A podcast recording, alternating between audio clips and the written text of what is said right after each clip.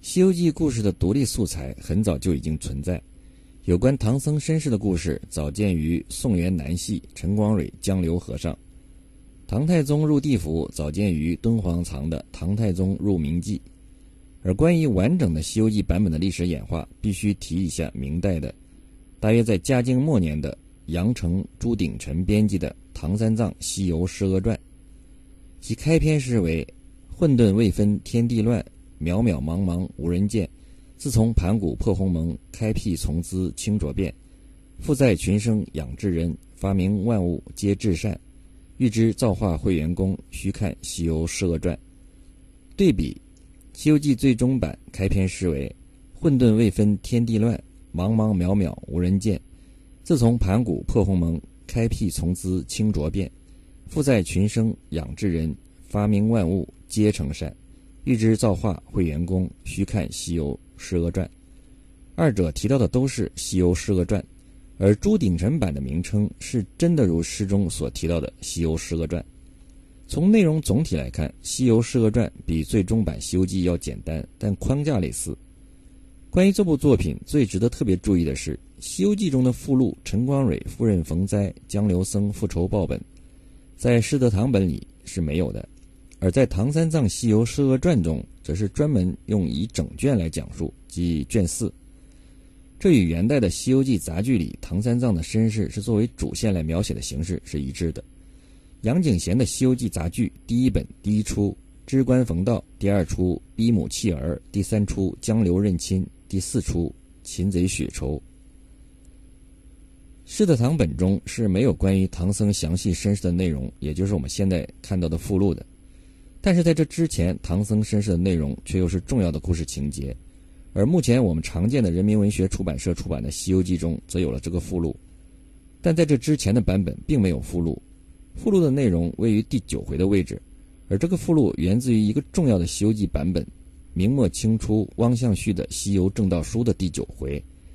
而这个第九回最早却见于嘉靖末年的朱鼎臣的《唐三藏西游释厄传》，其内容里有：今却是大唐太宗皇帝登基。改元贞观，此时已登基十三年，岁在己巳。这和后来的内容一致，尤其是撰写有原本根本不存在的贞观时期的己巳年，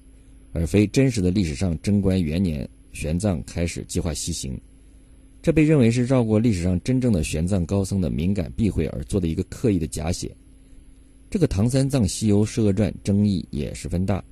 其内容与最终版《西游记》相比，最大的特点是写到降服金角银角后面的内容，以极为简单的一卷七回概括带过。而最终版《西游记》还有六十五回的大段篇幅，尤其值得注意的是，里面没有贬到最为直接的车迟国一段，从黑水河直接跳到了独角寺的故事，而金角银角之后也没有乌鸡国道士害国王的故事，似乎刻意回避什么。看起来《唐三藏西游释厄传》像是释德堂本的简写，但是又无法解释为什么《唐三藏西游释厄传》里有唐僧的身世做主线故事，而释德堂本里却没有，以及《西游记》开篇诗里的“须看西游释厄传”。通过这句话，看上去《西游记》原本源自于一个有着“释厄传”几个字的版本。另外，在《唐三藏西游释厄传》有名称与释德堂本不同。却和早期版本相同，如女人国。如果按照另一种观点，即释德堂本是根据《唐三藏西游释厄传》扩展撰写的，又难以说明为什么《唐三藏西游释厄传》的内容看上去完全是释德堂本的缩写本。要解答这个问题，就要再提到汪象旭的《西游正道书》，其全称为《新捐全相古本西游正道书》。一个重要的线索是，汪象旭提到有一个《大略唐释传》古本，其中就有现在的附录唐僧的身世内容。由于在最终的九九八十一难的解说当中，有几难是关于唐僧的身世：金蚕遭贬第一难，出胎击杀第二难，满月抛江第三难，寻亲报冤第四难。因此，没有唐僧的身世的内容，则会令人感到很莫名其妙，缺少了什么。而这个唐僧的身世内容，则在释德堂本里被删除了，但在后来的《西游正道书》里又被补上了，却依据的不是释德堂本，而是更早的一个版本《释厄传》，或者按照汪象旭刻意所说的古本。正是这个古本大略堂版的《诗讹传》，很有可能是唐三藏西游诗讹传的原始出处。依据朱鼎臣并没有自己独创《西游记》的原始内容，而是根据大略堂的《诗讹传》简写了《西游记》，编纂成了《唐三藏西游诗讹传》，并加以镌刻出版。因此，有唐僧身世的故事位于主线当中，名字中保留有《诗讹传》几个字，包括在开篇诗当中。根据记载，朱鼎臣大部分作品都为编辑作品，其出简版的目的可能是一种受财力限制的商业行为。在明代出书是一件耗费不小的工程，而其删除的内容可能就是受到明朝当时的政治敏感内容的限制。其本人的时代属于嘉靖末年，因此其所出的书籍属于嘉靖年年书籍，这与施德堂本的《西游记》属于万历年年的书籍所处的政治环境完全不同。而后来的施德堂本的《西游记》则可能源自于大乐堂的《诗讹传》，因此开篇诗里也有《诗讹传》几个字作为作品的名称。这也是为什么我们看到的《西游记》开篇诗最后一句为“须看西游释厄传”，而不是“须看西游记”或“须看西游降妖记”等等的原因，并且施德堂本名为新刻初相官版大字《西游记》，是新刻的意思是之前还有一个版本，而这个关键的大略堂本的《释厄传》很有可能是某种原因没有被广为流传，比如涉及皇帝不愿看到的内容。正是历史记载中以《西游记》为名称的作品没有被禁的记录，或许真正未公开发行的是这个包含《诗讹传》的版本。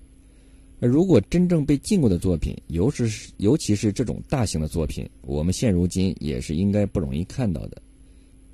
大略堂本的《诗讹传》的内容受限的部分被朱鼎臣通过编辑的手法消除，并出版自己编辑的《唐三藏西游诗讹传》。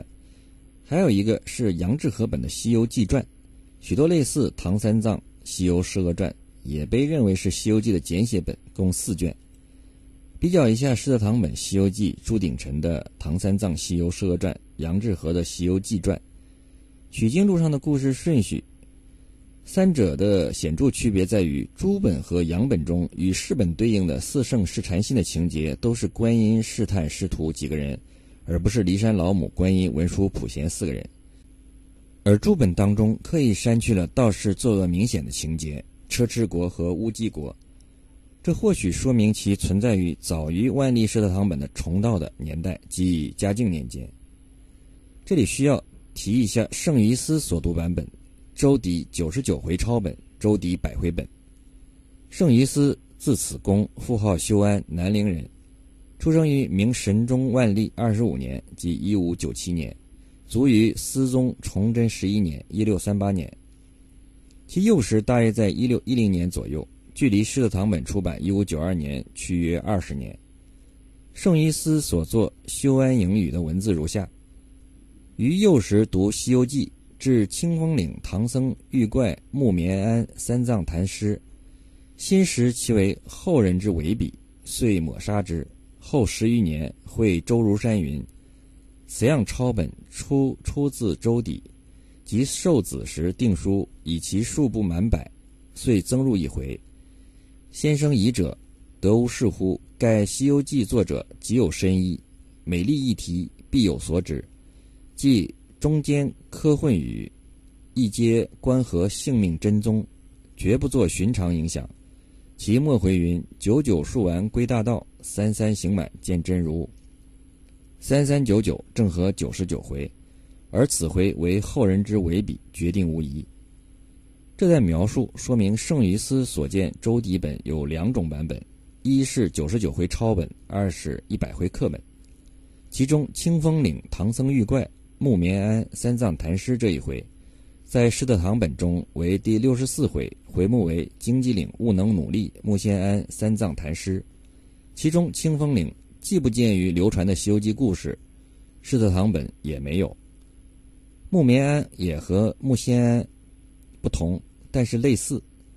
末回为九九数完归大道，三三行满见真如，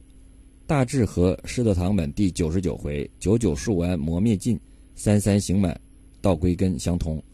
同时和施特堂本九十八回末原书马逊方脱壳，功成行满见真如。也有相同之处，由此可见，圣伊斯所读本和狮子堂本既有不同，又有着明显的类似对应关系。邸是指高官所著，周邸即是专指明代大梁藩王周王府邸。艺记曾经有一个课本出自周王府的抄本，也是一百回本。这与狮子堂本序所提，或曰出今天黄河侯王之国，或曰出八公之徒，或曰出王自治。其所说的出自王府或王府人之手，有共通的地方。世德堂本出版时曾为之定校，制其卷目，修订过回目，这也与世德堂本与周王府课本的回目有差异相对应，因此世德堂本有出自周王府本的可能。《西游记》初次大规模刻版世德堂版正文每卷首第二行下题。华阳洞天主人教第三行下题金陵狮子堂子行，其中卷九、十、十九、二十则题金陵荣寿堂子行，卷十六则题书林熊云斌重妾。判断这并非是初刻古本，在他之前可能有官版大字《西游记》，而官刻是其原本。明代官刻本包括两京国子监、中央各部院。内府各监、各藩王府、各布政使司、各府州县各级各地学校，综合陈元之序。其中的或曰出今天黄河侯王之国，或曰出八公之徒，或曰出王自治。显然，《西游记》之前版本应当出于王府官刻本。官刻本的书籍由于财力雄厚，一般书品都比较考究，具有字大行书、开本宽大、纸墨精良。装潢铺陈等特点。世德堂本新刻出象官版大字《西游记》，全书正文今存，不含图，共一千零二十九页，实际字数约近六十万。这在当时是一项浩大的工程，价格也比较昂贵，普通百姓很有可能不太会大量购买。因此，后来其他人还出了删节版。明朝的删节本有《唐僧西游记》。又提二刻唐三藏《西游记》，署名是华阳洞天主人教。杨敏斋本新捐全相《西游记传》，是四十余万字。另外，《西游记》还有六种轻刻本，有的被作为了我们目前看到的最终《西游记》的版本的参照，有汪向旭的《西游正道书》，陈世斌的《西游真诠》，张书申的《新说西游记》。刘一鸣的《西游原旨》，张含章的《通义西游正旨》，韩晶子的《西游记评注》。一些评注本对成书的影响不大，只是一些后来的见解和点评。正是这些历史上不同时期出现的许多版本的内容，为现在看到的《西游记》提供了重要的框架、素材和启发。经过最终的再加工，成就了一部浩瀚多彩的作品。